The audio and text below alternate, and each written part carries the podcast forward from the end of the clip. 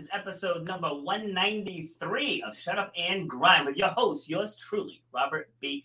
Foster. So I was going to shock you guys and actually wear sleeves today because it's cold here in Rhode Island, but I have to keep the streak going, right? Can't, can't be known as the tank top wearing phenom and then not show up in the tank top, right? Can't do that to you guys. So if you're brand new to the show, we are all about overcoming obstacles. We're all about defying the odds and going through my guest backstories, and then you know, I'll compliment with some of mine as well. But it's all about highlight highlighting the guest backstories and how they got to the successes that they have now, and maybe that will inspire you to do the same. So if you're joining me live on YouTube, please subscribe to the channel. If you're joining me live on Facebook, either one of the pages, please like and share. And if you're catching it on the replay or through any of your favorite podcast sites, please give us a review. Don't keep this good information to yourself.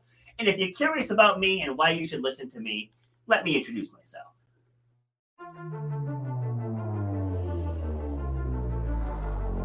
I started doing workshops and doing groups where I'm getting up in front of, front of others, like outside of the gym setting and talking about resilience and perseverance and goal setting and vision and taking action. You should know what one hour of your time is worth. You should know the value that you bring to the marketplace. You know what your passion is.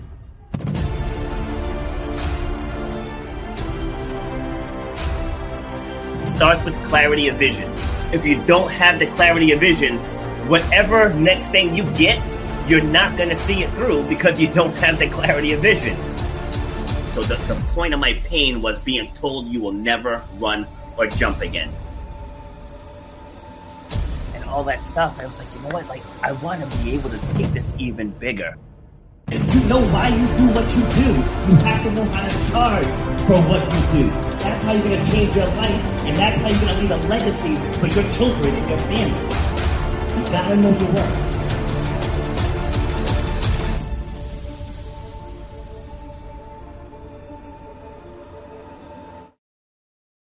And that is me. All right, so before I get to my guest, you know, we have to do the teachable moment of the day. So, with my fitness group, we just started an accountability group on Monday, yesterday. And part of it, I told them, said, we are doing 100% accountability. So that means zero excuses. Don't care what's going on in your life. You got to adhere to these minimum standards if you want to have success. So now that sounds harsh on the surface, but in reality, that's real life. Like things happen to us in real life that we have to react to and then keep moving forward. Because if you don't do that, you're going to be stuck where you are.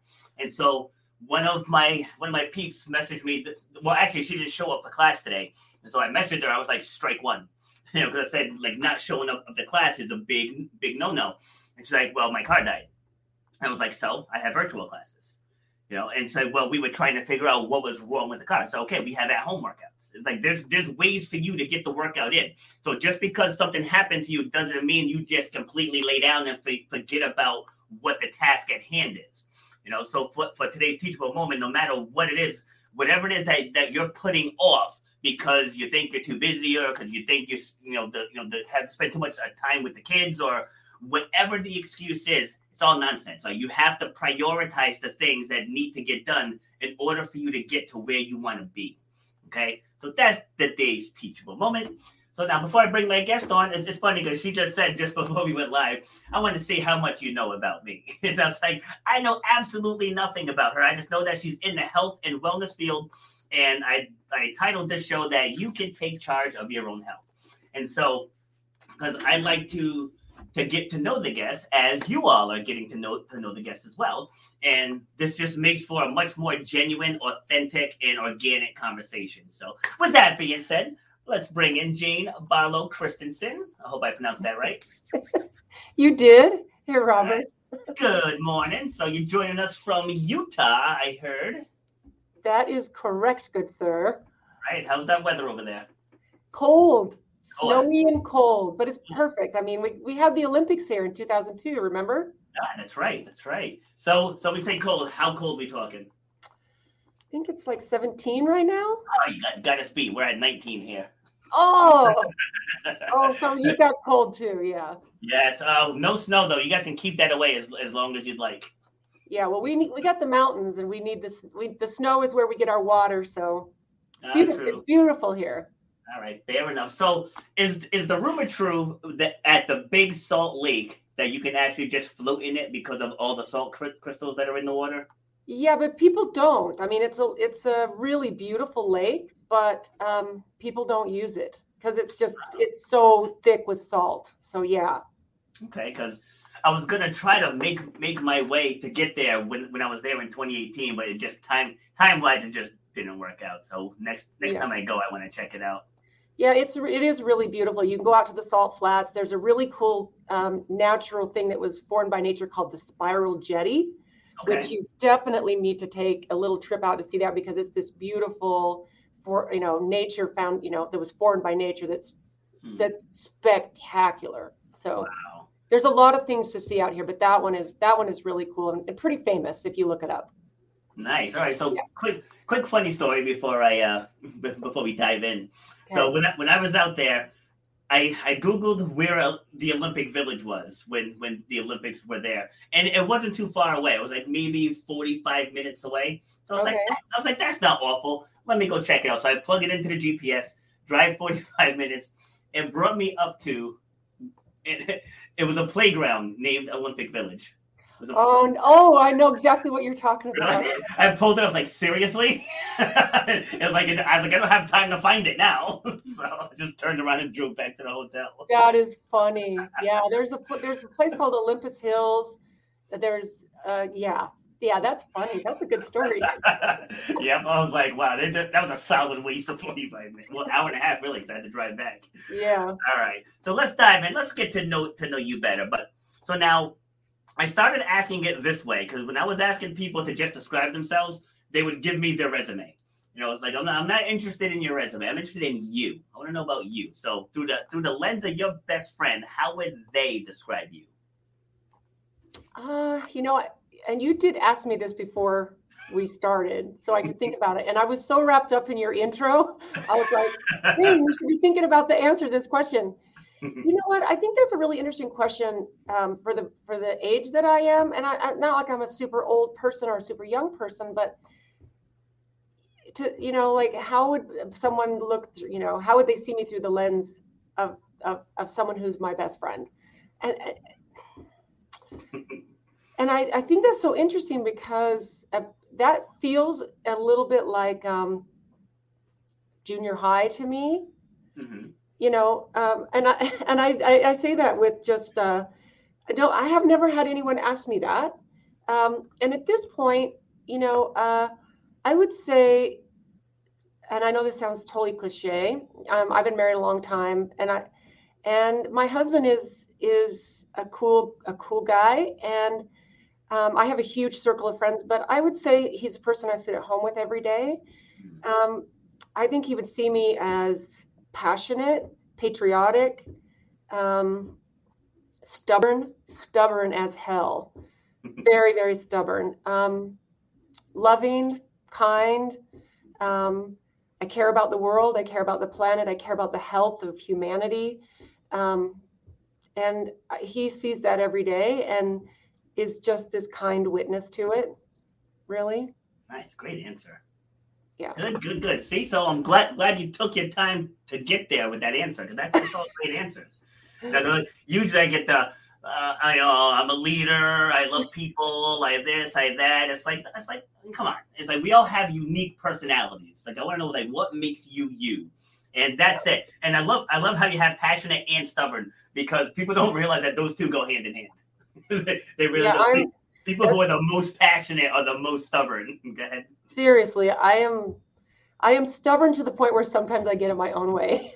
yeah yeah I've, I've been there myself oh my god all right so how would how would you describe your upbringing Well, I grew up in Idaho, um, second oldest of 14 kids. 14 Yeah, so I'm second oldest. My, yeah, my parents had 11, and then they adopted three Native American kids that were the same age.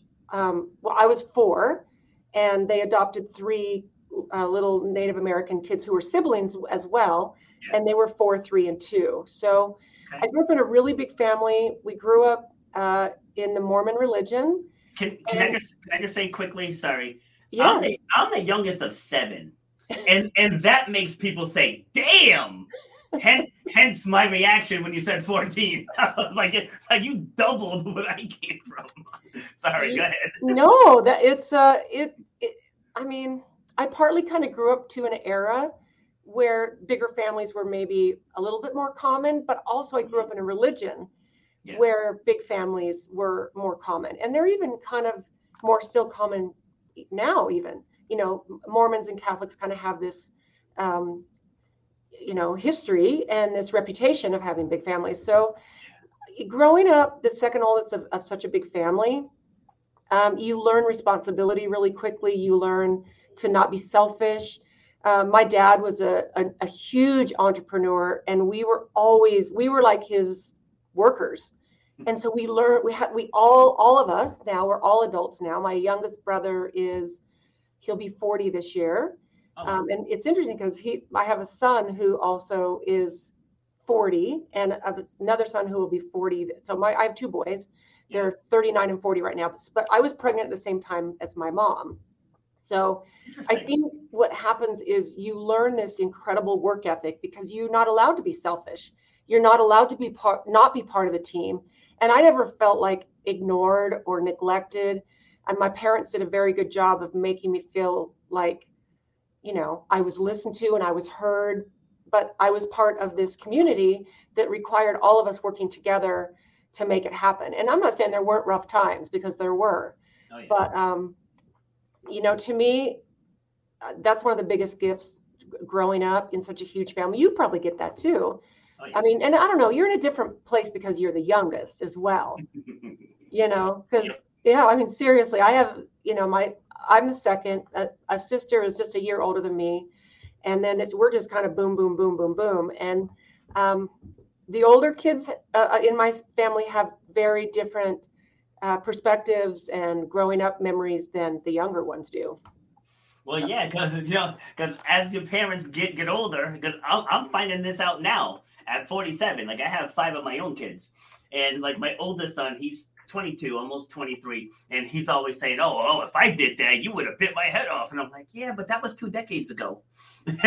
So, and i don't know, have to do that anymore exactly. Like that was two decades ago. Like I'm tired of telling kids to brush their teeth. you know, it's the same thing over and over. But I have to say, you don't look old enough to have a 40 year old child. well i'll be 61 in a couple months so No kidding. Wow, good for you. Yeah. Well, See? I'm into fitness like you are. So I told you, I told you we had a lot in common. I actually, before I'm doing what I am doing now, I, I was in, I used to own my own gym, and I, and I, you know, I taught group exercise for 40 years. In fact, my teaching career got, uh, uh, got stopped by this pandemic. The gym I worked at closed, and I was like, okay, I've been teaching for 40 years. I guess it's time. Now I still work out, yeah. But the fitness thing is um it's a compound effect you know How i mean you? i can't believe you're 47 either Thank you. yeah, yeah. I mean, you know, people people always ask, "What's the secret?" drink drink enough water, work out, and eat right. That's the formula. and you know Yeah. what it's not it's not different it's like people think they can take a magic pill and it just Mhm. doesn't work it just doesn't work that way Yeah, no, it's like I mean I know we'll, we'll get deeper into it later, but like I always tell people with supplements, it's like the key word there is supplement. It's like it should it shouldn't be the only thing. It's supplement. Yeah know? and i think one of my favorite things to tell people is because i think people can get overwhelmed by supplements Yeah. about what to take and what's the best quality and there's so much out there and um, so i always say the very first thing you should do is your number one supplement should be your food so dial in what kind of food are you eating if you're eating a crappy diet you can't expect to fix it by taking a bunch of supplements Yeah, taking fat burners. no or even No, these don't work. no i mean the thing is it's your first line of defense for your health should be your nutrition you know I agree. All right, so how did you get get into that? Like, like when you were in school, were you in were you big into sports or fitness then, or was it something you you developed afterwards? Well, you know, my dad um, was like a, a. So my dad was a botanist. My dad was a medicinal botanist, and he uh, was a big time entrepreneur, and he, and he really kind of had to be because in order to support such a big family, you know, you really can't work for you know a, a, system or hope for promotions and hope for mm-hmm. management positions you know you really can't do that besides my dad did have a big entrepreneurial spirit um, which was just it, it really taught us all like you if you if you want to do something you all you got to do is research it and go out and do it. Like it was and he didn't tell us this stuff he just showed us. It was just example. And it wasn't any it was just something that we watched growing up. In fact, when I was a senior in high school, he published a book that is actually still very relevant, a book on uh, herbal medicine. And I watched him as he not only researched and put the whole book together, but he hired an illustrator, he hired a publisher, and then he actually ended up self publishing. And then he went all, when I was a senior, he went all, well, he did it usually by phone, but he would do radio station interviews all over the country promoting his book. And they were like, I mean, it was so we watched him do this, and it was just like, wow, whatever whatever we wanted to do, we knew that it was possible. So, uh, what was the question you asked me? Oh, fitness. Uh, so yeah, I'm like, how did I get up on that? Um, so we were just always active. We were hiking. We were identifying plants with my dad. He would we would go up the um, to have a cookout in the mountains, and he would drop down the tailgate and let us all hang off. And sometimes we could run. We would run from where we had our cookout down back down to the house. So we were always, and we're you know what different era, but we were always outside. We were always playing and but not so not the typical kind of sports things, but we were always just active. Yes. Active, active, active. So um, I got married when I was really young. I got married when I was 18, and I took a class, um, just a typical aerobic class, like you know the old Jane Fonda kind of stuff. Oh yeah. yeah. so I took a class at the like a local YMCA, and the first time I the music went on, and the movement started happening, and I started sweating and feel. And I was very young. I was 18. I was like, oh my gosh, like this, I'm home. Like I just was, and so I immediately there was a certification. So I got certified to teach classes, and I started teaching classes when I was 18. And then when I was 34, I think. Then I built my own gym. I moved to Salt Lake City. I built my own gym. Um, and I just, I, I love fitness. I, I love the way it makes me feel. So, but what happened is also, um, I built the gym with one of my sisters, and it was a financial entrepreneurial disaster. mm-hmm. So we learned a lot, but and let me, we, let me pause, sorry, let me pause you. Let me pause you right there because because you said something earlier, and okay. I don't want I don't want it to get buried. So let me write that okay. down. So start okay. the studio with your sister, and then we'll get back to that. Okay. All right. So when you were talking about your dad, because one one thing I talk about on the on this show a lot is showing and not doing. I'm sorry, doing well, doing and showing, doing and showing. And so when people always use their kids as as an excuse why they can't do stuff, and I always say, um, that should be your number one reason to get it done because they're gonna go based on what they see you do. It's like you can tell them what to do till you're blue in the face, but if you're not doing it, that's a completely different thing. Like even now at my age, I'm still very active in playing sports. I play basketball, volleyball. I, I run track and field still. I do obstacle course races. I'm in a softball league and you know I, I take my weekend getaways to just go unwind and i go but by myself and i i want them to see that it's like taking care of yourself is mandatory you know it's mandatory like, don't don't let people tell you that you're being selfish you know it's like you you are the only one who lives in your body you know right. it's like and unless you're involved in a horrific accident when it comes your time to exit this earth you're also going solo so it's Pretty all much. about it's all about taking care of you. Just like I said with you, you don't look old enough to have a 40 year old child, you know. You know, but but when you take care of yourself, those are the positive side effects. You know, so I just wanted to, hi- to highlight that that part before we move on. Yeah, and that is actually a pretty powerful point. I mean, I've tried to do that with my boys, just set an example for how to live my life or how and how to live, yes. because it's always it, it should always be not do what I say and not what I do. Yes. Exactly. You know, it should always be that. And that that was a I don't think my dad realized that he was doing that. He was simply trying to survive and pay the bills and support such a big family. And I, I don't think he did it like I'm doing this intentionally to set an example for my kids. I really don't think he um, he was just, you know, he was doing his best to put food on the table for such a big family. Yeah, and, and, and I feel when you have a big a bigger family, it's it's even more imperative yeah. that you know because it's it's tough to give all the kids all the attention all the time.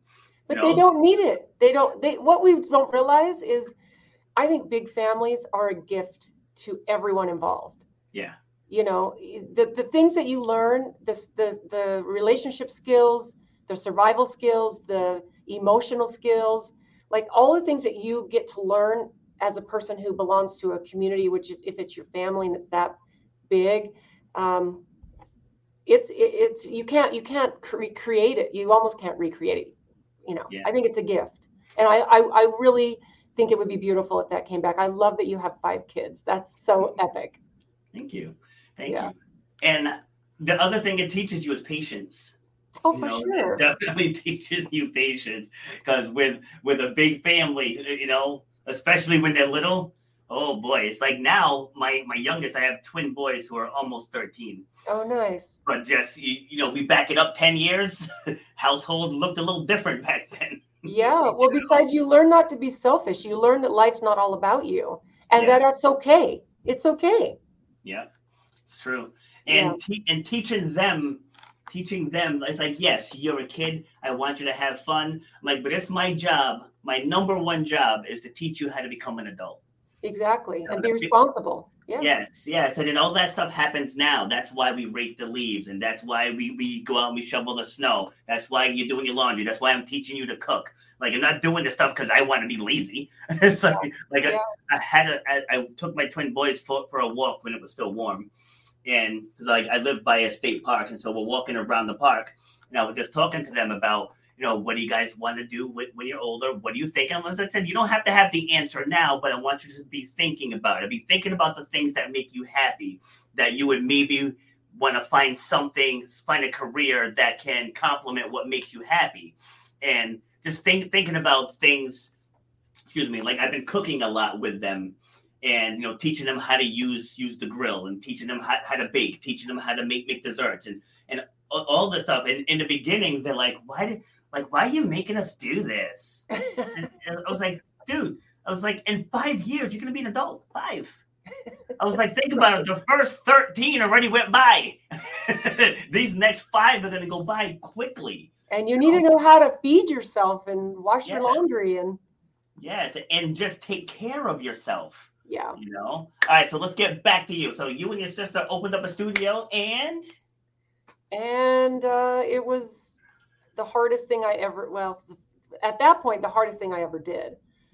So I'd already been in fitness for probably 14 or 15 years and and we we came together with our different unique skill sets but it, it's like almost any entrepreneur that has you know you have a lot invested financially in every way, and um, it was it it it was a disaster. I mean, we I think we were open a year, and then um, I ended up leaving, and then it ended up closing. Uh, I think a year later.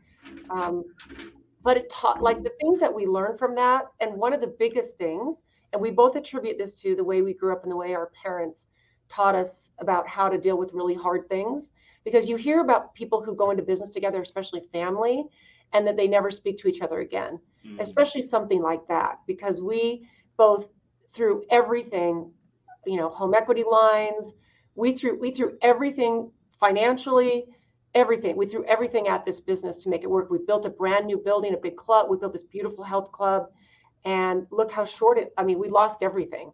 Yeah. And I, I think that what happens is most people um, especially family members, you end up having these horrible resentments and anger at each other. And we we had we had a few we had a couple of moments, a couple of months where we were trying to catch our bearing after the whole thing fell apart. Mm. But um, she's um, I mean, I have eight sisters. There's nine girls and five boys in my family, and she lives here in Salt Lake, and she's one of my best friends, and we've we've been close ever even even after a few. So to me, that was one of the biggest gifts that my parents taught me is that when these really really hard things happen, that almost feels irreparable. Hmm. Um, we need to look at each other's perspective. She did everything she could. I did everything I could. We did the best we could. Yeah. And we, I mean, we look back now and we're like, look what we did. we like built this big health club, two women. We got this huge um, loan. You know, we got this huge um, SBA loan, and we filled it up with all this great equipment, and we taught all these classes, and we had a great. I mean, it was we really look at what the pluses were. It's like looking at the good things that came out of it yeah. rather than how horrible this was. And now I'm going to hate you forever because mm-hmm. we had this thing that made us better people. So, so, so what do you think went wrong? Uh, we were we were pretty naive in business. Um, what happened is, so my background at that point was in the fitness. I had was living in California, um, and moved to Salt Lake City to uh, open the club with her. So I left a I left a job. I left a really a, uh, I helped open two or three health clubs in the Sacramento area. So I had all this experience opening health clubs, teaching classes. I did personal training for years, and I so I knew how to sell memberships and open a club, and so I had all this experience in in fitness. And she had experience working at Nordstrom as a manager and she was a big buyer for them. And so she had this experience in kind of a different way, but never anything in fitness. So what happened is, I mean, I wouldn't even really say at this point anything went wrong. It just, it went, we brought what we could to the table. We just didn't have a lot of experience with something so big. Okay. But I give us huge credit for biting off a chunk and taking a risk because that's that's the only way that you're going to get ahead. You have to be willing to fail you have to be willing to say, okay, that didn't work. So what am I going to do? Put my tail between my legs and then go skulk and not do anything with my life and not ever talk to my sister again? You know, you really have to have look at the bigger picture of of all of that. Yeah, I always say there's no failure, and I actually did a couple episodes, full episodes, just talking about failure because it doesn't exist. It's, it's like just you, feedback. Yeah, failure you have things. Feedback. Yeah, you have things you try, some of it works, some of it does not. and, and, and that's how you gain experience. So the things that didn't work, you take the teachable lessons from what didn't work, and then you keep moving forward towards whatever your goal is. It's, and it happens in fitness a lot. People will be like, you know, someone will be gone for like two weeks. So, like, hey, you know, where, where you been? Oh, well, you remember last Saturday? I just completely fell off, and I was just ashamed to come back. I'm like, so, so you continue falling off? it's like okay, so so you fell off, dust yourself off, and come back the next day. Like it's okay. You know, it's like like you don't derail everything because you had. I said just the other day, my my nutrition consisted of pizza and Chinese food. It's like we're we're all human. And the very next day, I made sure I got plenty of water. I ate pretty much all all salads and vegetables all day, and you know you, you counterbalance it. You know, like one little setback doesn't mean that everything is blown up. And like that that's something that so so many people struggle with in the fitness space. Yeah i completely agree. In fact there's a saying that i just it, it, it kept coming to me over this whole new year's weekend. It's you are who you practice to be. Yeah so if you if you if I'm, i don't even think having a pizza and chinese food weekend or day is even falling off the wagon i think that's called enjoying being a human being yes it's like those those things like i love a good a good pizza and I love Chinese food. It's like, you know, I love a big good piece of chocolate cake. I don't eat it every day, and I never beat myself up over yes. it. Yep. It's like, okay, I'm not going to do that every day, but I'm going to enjoy this.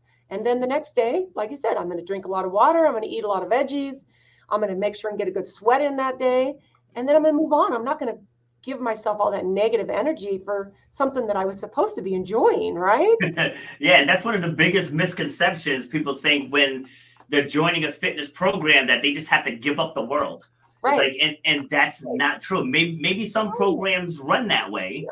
but that's not how I operate. I tell people if you want something, have it. I said just don't overindulge. Like with with me, I like Cape Cod potato chips. but I get the individual bags because, like everyone else, I'm human. Like everyone, once you crack that bag, it's open season. so, right? So I'm right. well, I'm well aware of that. Like I like smart food. Same thing. Get the single serve bag. That way, I can't overindulge. Because if you get the big bag, you you know you'll start out right with with the little baggie full, and you'll eat the little baggie, and then you walk over and you fill the little baggie again, and then you fill it again. Yeah. So you have to you have to eliminate the temptations. That's what, what I tell people, and and I know not everyone can do this, but I have two two supermarkets within three tenths of a mile of my house, so I shop every day. Some sometimes multiple times a day. So there's no excess in the house. You know, so when my younger kids are here, because I had 50 50 custody with their mom. So just like today, they're over with her, then they come they come back to me on on Wednesday. And so, like when they're here, I'll keep a little more on hand, but it's mostly vegetables and fruits. And then, like the other day, they wanted ice cream. My oldest son was out somewhere, so there were five of us. So I went to the supermarket and I found an ice cream that was in a package of five. And that way, we each get one, and there's no excess. so it's just all in how you manage it. It is, and you you know your environment plays a big role in what you're what you're how you how you reach your goals you know, if you're trying to use willpower, um, you know, there's a great book called Willpower Doesn't Work, and it's about what you how you set up your environment. Yep. So. so true, so true. Like if you love peanut butter, I mean, peanut butter is not bad, but if you have it in excess, you know, right. it can work against you. And you get the big old jars of peanut butter, like it just it just doesn't work. You have to set yourself up to, to do well. Like if if right. drinking water is an issue, you have to get a larger bottle you know, a large bottle. And people always ask me, like, you know, how do you how do you expect it to drink so much water? I'm like, you get your bottle, right? You pop it, you drink until it's gone. That's the secret. There's no secret to drinking water. Like, there's nothing else I can teach you. Just drink it till it's gone. Take action, my friend. Take some action. Yes. So, so how do you get people to see the bigger picture? Because I find in, in fitness, people have their surface goal. Let's say like I want to lose weight and I want to I want to tone up, you know, and, and that's like so vague. So like, how do you help them see the bigger picture?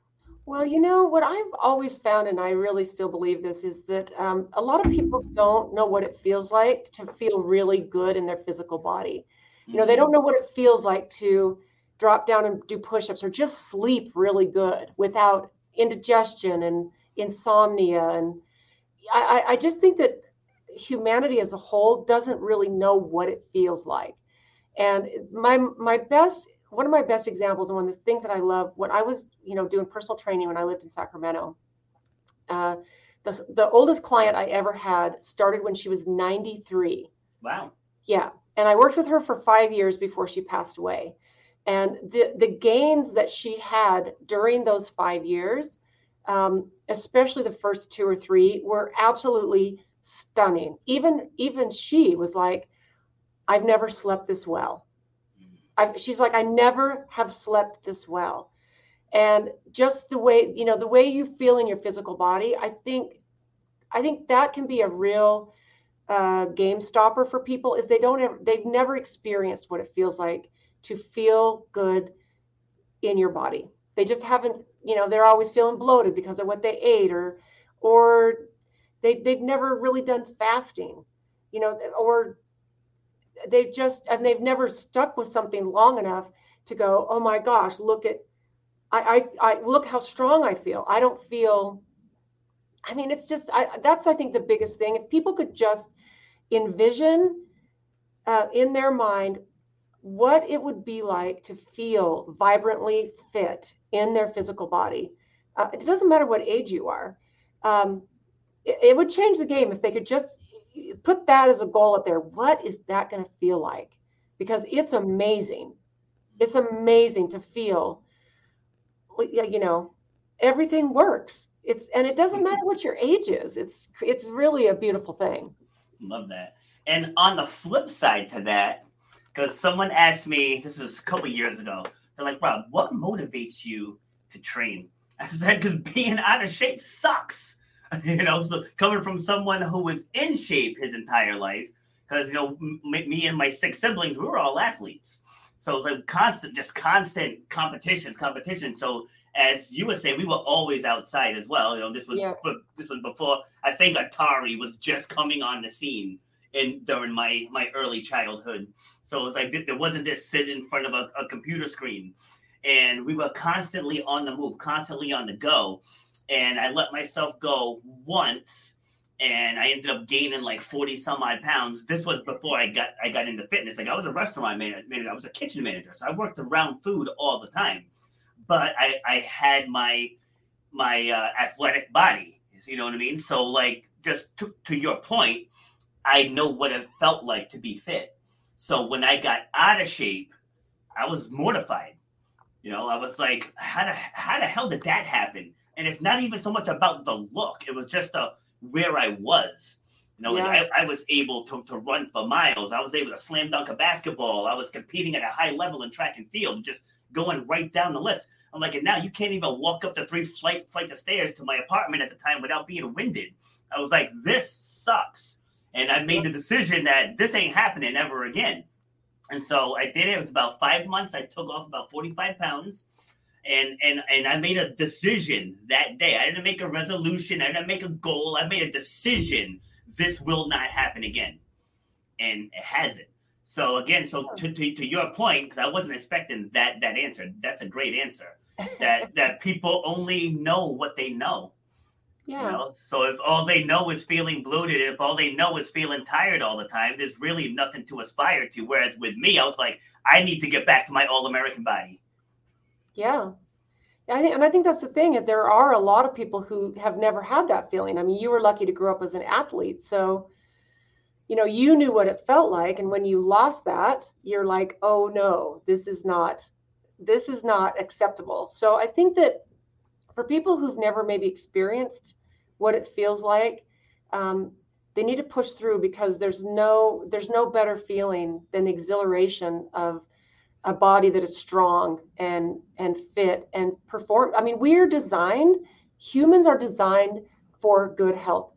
I think our medical system has taught us that we break down all the time. Now we might have an injury and you know we but we heal from those things. Yeah. and our normal design the way that we are supposed to walk through this life is with vibrant good health. That is how we're designed. In fact think about what we do to ourselves. The food we feed it the things we drink, the lack of sleep, the amount of stress we get. And what happens? We still live. Yeah. Our body is this amazing, miraculous machine that even though we abuse it, it still lives and still basically functions. So imagine what happens when you start treating it like with a lot of good water and sleep and low stress and good nutrition and exercise. Like our bodies get better and well fast. Like I think people would be surprised at how fast they could get into perfectly vibrant health. And I don't care where your situation is. Yeah. I mean, you could be battling cancer right now. I, I see stuff on a daily basis that would blow most people away because Yeah. miracles happen every day. Yeah, I think I think my guest on Friday this this week, I'm pretty sure it's sure it's Friday. She she she reversed the effects of cancer in 12 weeks. Yeah. So like I'm dying to get that story. Yeah, that, that, that's that's how we are. So that's how we are designed. So to me, uh, we need to realize that we have uh, the power and the responsibility to take care of our own health and not depend on someone else to fix us. Um, and there's so much information out there. You can't say, "Well, I don't know how to do it." For real. You can't. You can't say that anymore. We have access to information at our fingertips. You just might need to find the right information that's going to fit for what you are looking for and what you have going on in your life. But other than that, no. Every person is responsible for themselves.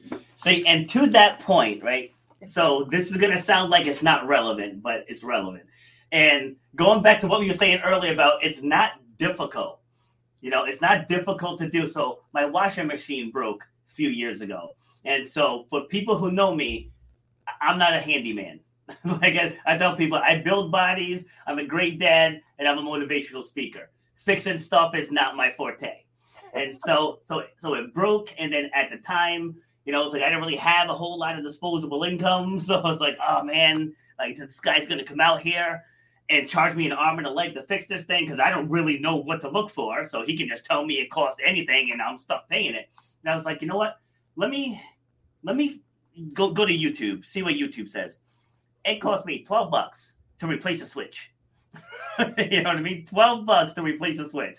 So just just the point of that is is I was thinking the worst. And I feel like people come into fitness thinking the worst. Like I, I'm gonna have to stop drinking coffee and I'm gonna have to stop drinking alcohol. I'm gonna have to give up sweets. I'm gonna have to give up dairy and I'm gonna have to give up carbs and I'm gonna have to work till I throw up five days a week. And it's like that's so not the case. Like one of the things one of my business coaches said, she's like, everybody thinks you have to be 100%, 100%. She's like, you just have to be 51. She's like, you just have to want it a little more than you don't want it. And then over time, you will reach your, your success. She's like, obviously, if you want it faster, you have to put forth more effort, but you only have to be 51%. And I was like, I like yeah. that. I like well, that. It's, it's not just that. I think mm-hmm. you have to go into it with a little bit more of a positive mindset rather than I have to give up this, I have to give up that, it's going to be this painful. Um, I think you have to, if you can swap your mindset out to something that's uh, more positive, and I know that sounds mm-hmm. like really maybe kind of Pollyanny, Paula, Pollyanny-ish. it's but, true though. But, but the thing is this: if you go into it saying what you're going to get from it, what you're going to gain out of it, rather than all the things that you have to give up, what you're going to give up the fact that you now have you can tuck your shirt into your pants and you don't have to go you know what i mean? You're, what you're you you look at what you're gaining mm. rather than what you're giving up. So exactly. if you go into it with that mindset um, the whole game changes. You're no longer saying oh i'm going to be deprived because i have to give up sweets or i'm going to i'm being deprived because i have to give up alcohol. No. How about you go oh my gosh i'm doing this and i'm going to be having a nice bicep put my my shoulder you know my arm in. It's yeah. like why don't you look at the good things going into it? So i think mindset is your most powerful thing going into all of that. Yes and with that same mentality just today at, at my 915 class i was having them do a, va- a variation of a push-up. And one of one of my gals she's she's a newer gal. She, she was with me before she left for, for a bit and she's been back i think it's her third week back now. And so she says oh so do i modify by doing this? I said how do you know you can't do it the regular way i said you didn't even try yet and she's like, "Oh, but but I know it's it's going to be hard." I said, "Who cares?" I said, "Even if you give me three regular, then modify, that's fine." I yeah, said, yeah. "But I said, but you don't know. You might last a full thirty seconds, but you're defeating yourself before you even try." And that's just like when I give people meal plans, and they they'll look at the meal plan, and I know it's human nature, is how we're wired to spot things that might hurt us. But they look at the meal plan like, "Oh, I don't do peppers. Uh, oh, I don't like asparagus." it's like look at the things you like, look at the things you like, and then supplement with something else that you like. You know, so along the same lines, instead of just going straight to the negatives, be like, oh, I like turkey burgers. Oh, I like sweet sweet potatoes. Oh, I like this. You know, oh, I'll swap out that for this. But you're right; it's all about the reframe. And another example, and I know I've given this this example a lot on the show, but you know, like I said earlier, I still compete in track and field. And so I was getting ready to leave for a meet this one day, and one of my twin boys Oh no, I'm sorry. I, I, said, all right, boys, I'm I'm gonna go pick up my gold medals now. And my, and my son's like, you think you're gonna win? And I looked back to him. I said, I trained for this. I said, I expect to win. I said, if if I don't, I'll I'll take it. I said, but I'm going into this expecting to win. And then so I came back with my three gold medals, and he's like, oh, oh my god, he's like, you really did it. I said, yeah, yeah. It's like if you don't see yourself doing it, then why even try? Yeah. You know, that's the thing. Is like you have to walk into it and say, okay, this is the task. Let's go. Yeah, I agree completely. Yep. Yeah. All right. So change your mindset. Yes. So, all right. So, what is some what are some of your best practices for that? Because people hear it all all the time: mindset, mindset, mindset. But how do you get people to buy in? You know, one of the best things that I've done over the years is I've really, I'm really strategic about who I surround myself with. Yes. You know, I don't, I don't have, I don't have any friends in my circle at this point that are negative. They have negative self talk. They're depressed. They're sad. The world's always drama. And you know, we've had a lot, lot of reasons this last couple of years to have a lot of drama in our lives. Mm. And I, to me, that's one of the most important things. And you know, even some of my family members, I, I have to be really strategic how much time I spend uh, with them and talking on the phone with them. Um, so it's not like I'm going to be cutting people out of my life, but especially family members. But but there might be some family members that you need to cut out if they're um, you know, I mean, I that is a whole other thing. But to me, the one of the most important things is my friendship circle, is who is in my, who is in my physical realm, because if you meet a group of friends every Friday night and you overdo pizza and beer every single Friday night, you're you're not going to sit and have a salad. Maybe once or twice you might, or every once in a while you might. But for the most part, those are your pizza and beer friends, and you might even meet up with them more than once a week and you so the you who you surround yourself with is extremely important. And then um, for me uh, i just uh, at this point my habits uh, habits compound. You know i reach a point where i if i know if i eat something or drink something it's going to make me feel like crap and i'm not it's not worth it. Yes. If there's it doesn't even take i don't even have to go oh i'm tempted by that. I'm, I'm not tempted by that. Um, and part of it might be unaddicting yourself from some things. And also technology. You know people need to back off on their technology sometimes. Uh, scrolling through social media can make you feel like crap about yourself if you're you know unfollow the people that make you feel less than good. You know follow the people that inspire you and that give you motivation to to be a better person not someone that's just living a life that might not be real, but they their life looks perfect, and you'll never ma- match up to that. And besides, think how mindless it is when you scroll. You're yeah. you're not meeting your goals when you're just sucked into social media. Like I, I think that technology has its place, but I think it damages a lot of people too. Agreed. So going back to what you were saying about about your circle, yeah. And and you, you're so right. But one of the strongest things you said there was sometimes you have to cut people out.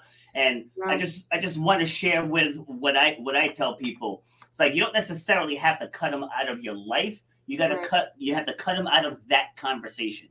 Like yeah. if you have that one aunt that's constantly shaming you for trying to be healthy, you just don't talk to her about your fitness journey.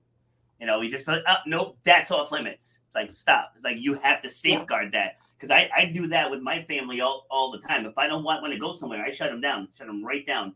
Remember, I sent my kids to, to my parents' house. and I told my mom flat out they are not to have X Y Z, and she's like, "This is grandma's." I said, "Don't even play that. Those are my kids." I'm like, "They're coming back to my house." So yeah, that's abs- good. So absolutely not. So so now it's like she'll she'll ask, you know, because again, like I said, you go back ten years, household was different I don't need five sugared up kids running through the house, you know. So I had to put that put that foot down. Yeah, that is interesting. It is interesting how some people like the whole grandma thing. Yeah. You know, I mean, I have a couple of grandkids, and they they know that at my house it's, you know, I I eat the way, and my my son who's who has the two kids, they they appreciate what they get at at our house. You know, they yeah. appreciate that the snacks are apples and you know, whatever. It's like there's not going to be a bunch of just normal grandma stuff at my house. I got to share this quick. This, this, was, I think it was just after Christmas, a bunch of years ago. But my mother calls me, and uh, we we can all be kind of dramatic with each other. So she's like, Robert, it's like, yes, mother. She's like, I got a beef with you. And I was like, the hell did I do? and she's like, you know, I have these two boxes of candy canes and I thought, ooh, Rob's kids are coming down for the weekend. She's like, so they're back with you. And guess what? I still have two boxes of candy canes. She's like, because your children were asking me for carrot sticks. They were asking me for celery with peanut butter. She's like, they were asking me for apples. and I was like, my kids. Hell yeah. You're like, okay, okay. That's that's awesome. I love it. All right, so let's talk about your business. So the, the the gym didn't work out, but then you pivoted into something else that your dad had started, right? Yeah. So my my dad was a botanist, like I said earlier, um, uh, and he was uh, and he passed away really young. So he was 62. He died um, January 1st in 1998. So Ooh, New Year's. 20, yeah, New Year's Day. Um, it, he passed away uh, when my sister and I were starting our second year in our club, Mhm. and we were we were at the front desk, and we were saying, "Okay, last year sucked. That was so hard." And we were we were you know New Year's Day and January in the health club business is the busiest month, right? Yep. So we were just like all like, "Okay, this is it." And at about 10 o'clock in the morning, uh, we got a phone call that my dad had just gotten taken to the hospital. And so we both, you know, jumped in the car and and he, he we were the only two siblings that were actually there with him when he passed away. So Oh, he had a heart attack and he was gone in one day. wow. And uh, he left this really beautiful legacy of, of medicinal herbals. He'd formulated a bunch of really amazing, unique um, extracts, tinctures, and uh, but he he really kind of had a hard time getting it out into the world. Uh, he mostly sold to practitioners because there was a, there's a huge learning curve with his with his uh, formulas. It's not just you know here's echinacea here you know these are like formulations for some kind of hardcore health issues. So he mostly sold to, to doctors that he could educate about what these formulas did. And so when he passed away, his business really died with him because there was really no one, none of us, none of us were educated like he was. None of us, you know, he ran his business a little bit, um, a little bit underground. You know, he was didn't believe in paying taxes, and Mm, he was, you know, he was just this kind of uh, constitutionalist rebel, um, and no- none of us wanted to run the business that way. So four years after he died, um, we, uh, me and me and another sister actually st- restarted his company, because at that point I was working in another health club. Uh, for a big chain, and I was managing one of their clubs, and I was bitterly unhappy. I was making a ton of money, um, but I was like, I, I all I wanted to do was be happy.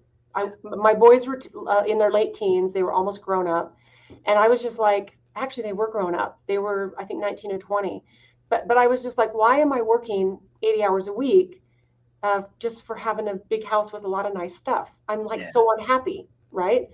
So I, I another sister said, a different sister said, hey, let's let's restart Dad's company, and we did together. And then six months later, she she dropped off because it was way too hard, and it was hard. The first 10 years were, and hard as far as the money coming in because it was a passion. It was a passion thing for me.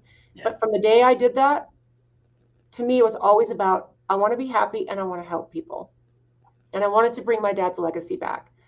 And you know, it's been 20 years now since I've been going, and I'm telling you, uh, my life has never been more beautiful. I've formulated a whole bunch of new um, formulations, and uh, I, I, and my still my mission is I want to be happy and I want to help people. And now I have this amazing, thriving, incredible business. Both my boys work for me full time, so I get to see my boys every day, which is beautiful. Um, yeah, I think your your your your mission has to be. Um, I want to. It, it can't be. I, I want to make a lot of money and then sell out and get out. You know what I mean? It. I mean, sometimes it works that way way for people. It can it can work that way. Yeah. But especially in this field where I feel like the supplement industry is so saturated with things that aren't done with integrity and clean clean ingredients and clean products. In fact, one of the things that we layer on top of what we do is everything is made with love.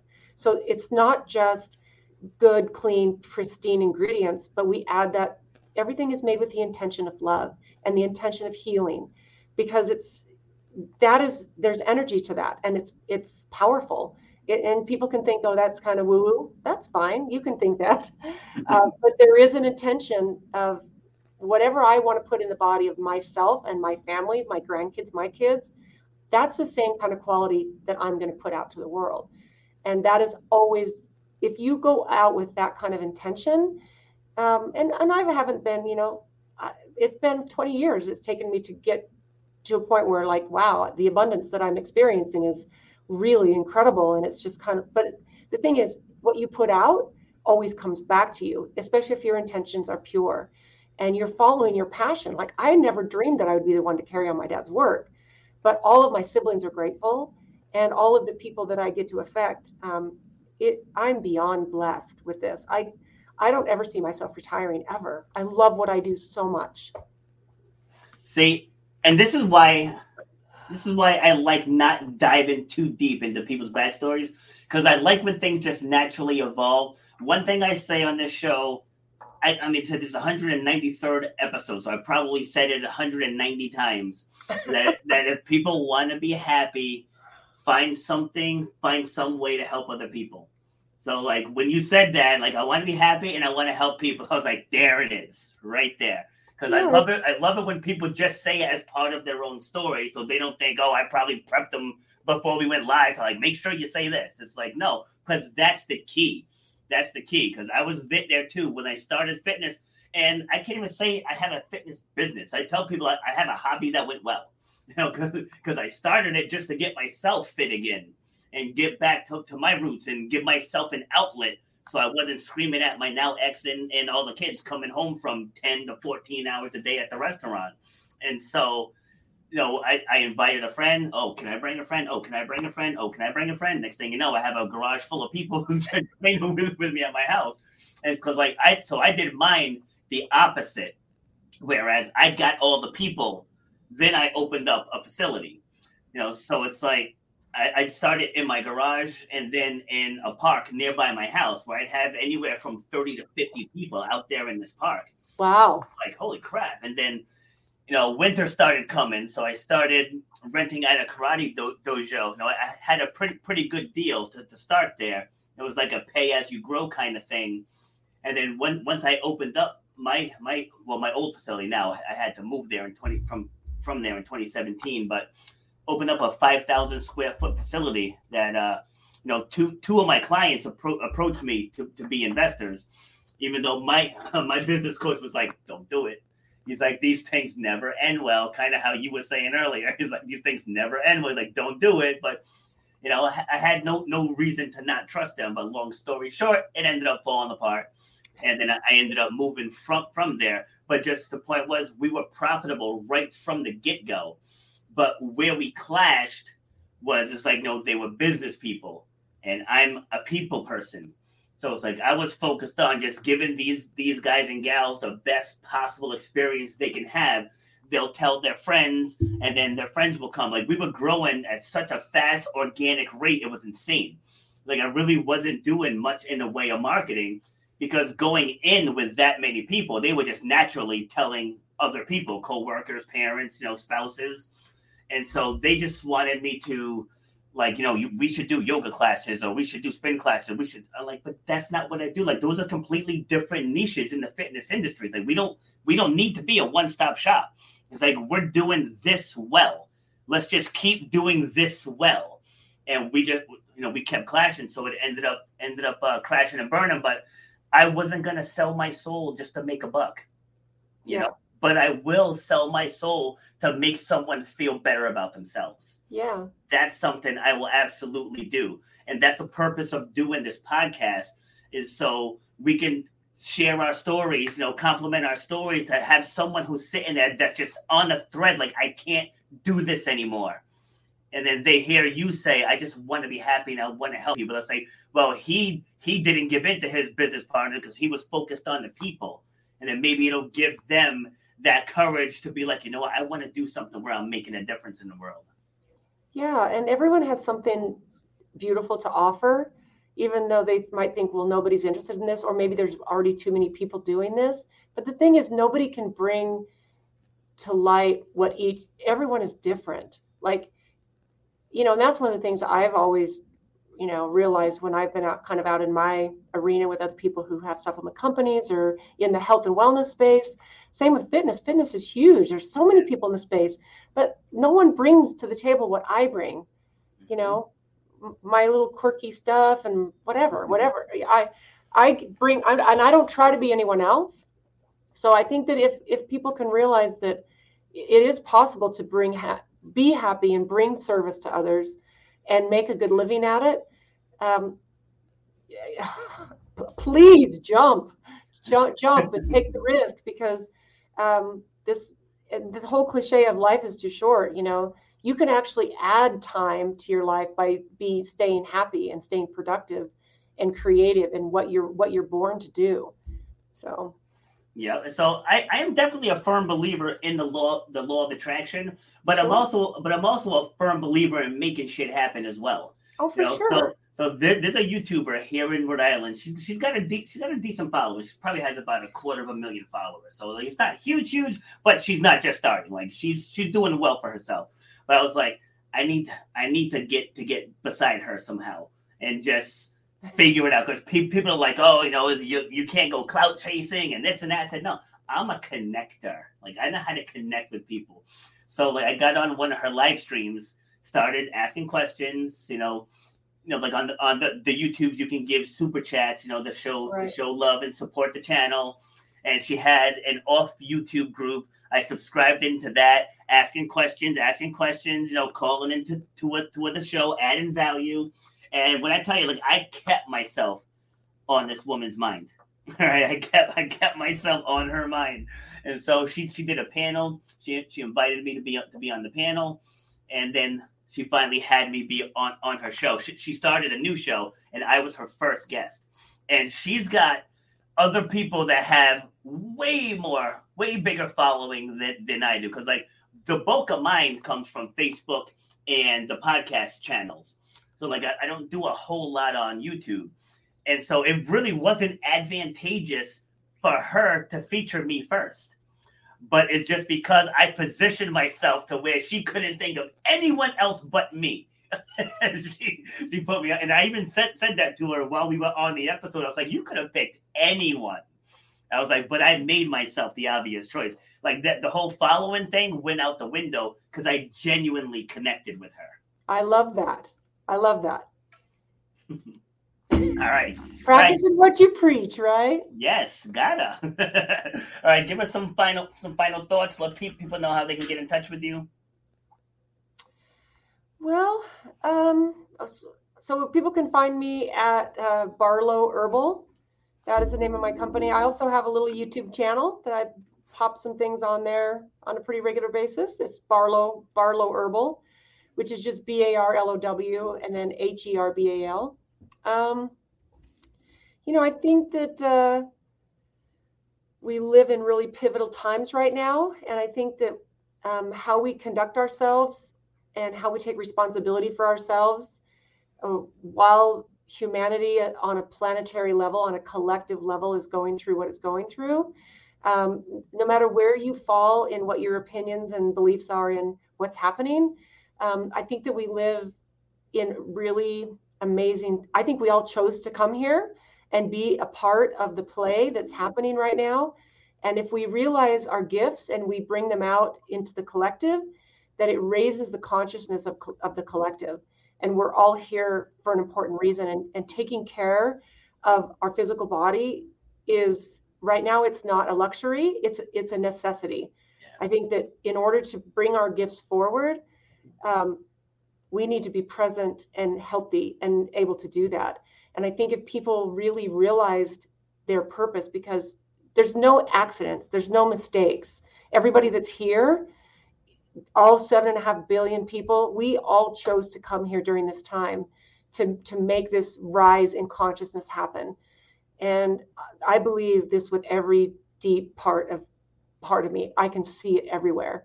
So I think that if people just realize that and step into their own creativity and power, uh, the world is going to look so different, so fast, and it's going to be so beautiful. And it already is beautiful. That's probably what we need to realize the world is a beautiful place and there might be some restrictions on people and things that you that are happening that you might not like but swap your mindset swap your perspective and look at the good things and realize that you have the power to make it make it different I love it. Love it, love it, love it. Because I say that all the time too. Like people complain, like being at the airport. You know, I mean, I can see if you have an important meeting to get to or something, and they they de- delay the plane for whatever reason, and people get so huffy and I'm like, I'm like, but then you're gonna fly. Flying is amazing. Think about that. So you have to wait an extra hour to fly. it's like, come on. so true well besides that i think if there's something that delays you then then that was how it was supposed to happen yeah, You know, like you always hear these stories about people who something held them up from something that was really important for them to be to, but then there was a car accident that they missed because they weren't, yeah. you know what I mean? So so if there's a delay that happens, you know, give the situation grace and don't get worked up because things happen the way they're supposed to happen. Yeah, that's the whole don't take life so seriously. Yeah, and you're flying. You're effing flying. Come on, people. exactly. Yeah. oh, that's great. All right, so that is our time, and uh, I'm definitely gonna ha- have you back on again because I do I do all star panels, and I'm gonna start doing smaller. I don't want to call them focus groups, but you know, like I have a bunch of a bunch of fit, fitness professionals that that I've interviewed, and you know, just to bring back a handful of people, we'll tackle a topic and so if you're interested in that, I'll, I'll keep you in the loop on those. Sure. However, and, I can contribute, I would love to. You're a you're a lovely human, Robert. Thank you. Appreciate that. And um, I also have other other podcast friends too that I'll connect you with. So if you have a couple minutes, just don't don't sign don't sign off yet. Yeah, I do. That would be that would be awesome. Okay, great. All right, so I'll see you in a couple minutes. Okay, sounds great. All right. All right, so that was Jane. If you're just tuning in, make sure you go back and listen to the whole thing. So, one thing she just said in her final thoughts was realize your gifts. And I just want to emphasize that part because the thing that you have, that say you want to impact the world, the thing that you have to get that done is already inside of you. It's already inside of you. So, when I made the transition from the restaurant into fitness, I mean, yeah, I had to learn how to market fitness, but the base skills were already there they were already there. And then making a transition from fitness to speaking, the base skills were already there. And then from speaking to podcasting, the skills were already there.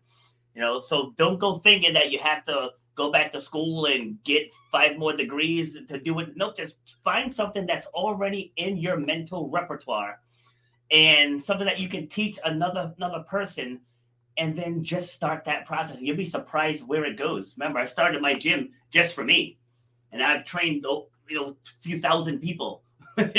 all from starting to train myself. So you never know where these things will take you, but you'll also never know if you don't get started. All right. And so before we go, remember this Saturday, 11 a.m., we have All Star Panel number five. We have Steve Burlack, Tina Torres, Elaine Kennelly, Chandra Gore, Sharifa Hardy, and Shay Brown. All of these guys rocked on their respective shows. So this is going to be one hell of a panel. So be sure to tune in if you can. We'll be talking about how to stay committed to your goals in the new year. All right, so I got for you for today. I'll be back tomorrow. Have a good day. You've been listening to Shut Up and Grind. We hope you've gotten some useful and practical information from this show. Robert has over 20 years experience pouring his knowledge and expertise at many events in the service and fitness industry, as well as secondary schools and universities. He has a true passion for helping others break through the barriers that are holding them back. To book Robert B. Foster to speak or to reach out, go to robertbfoster.com. Till next time, shut up and grind.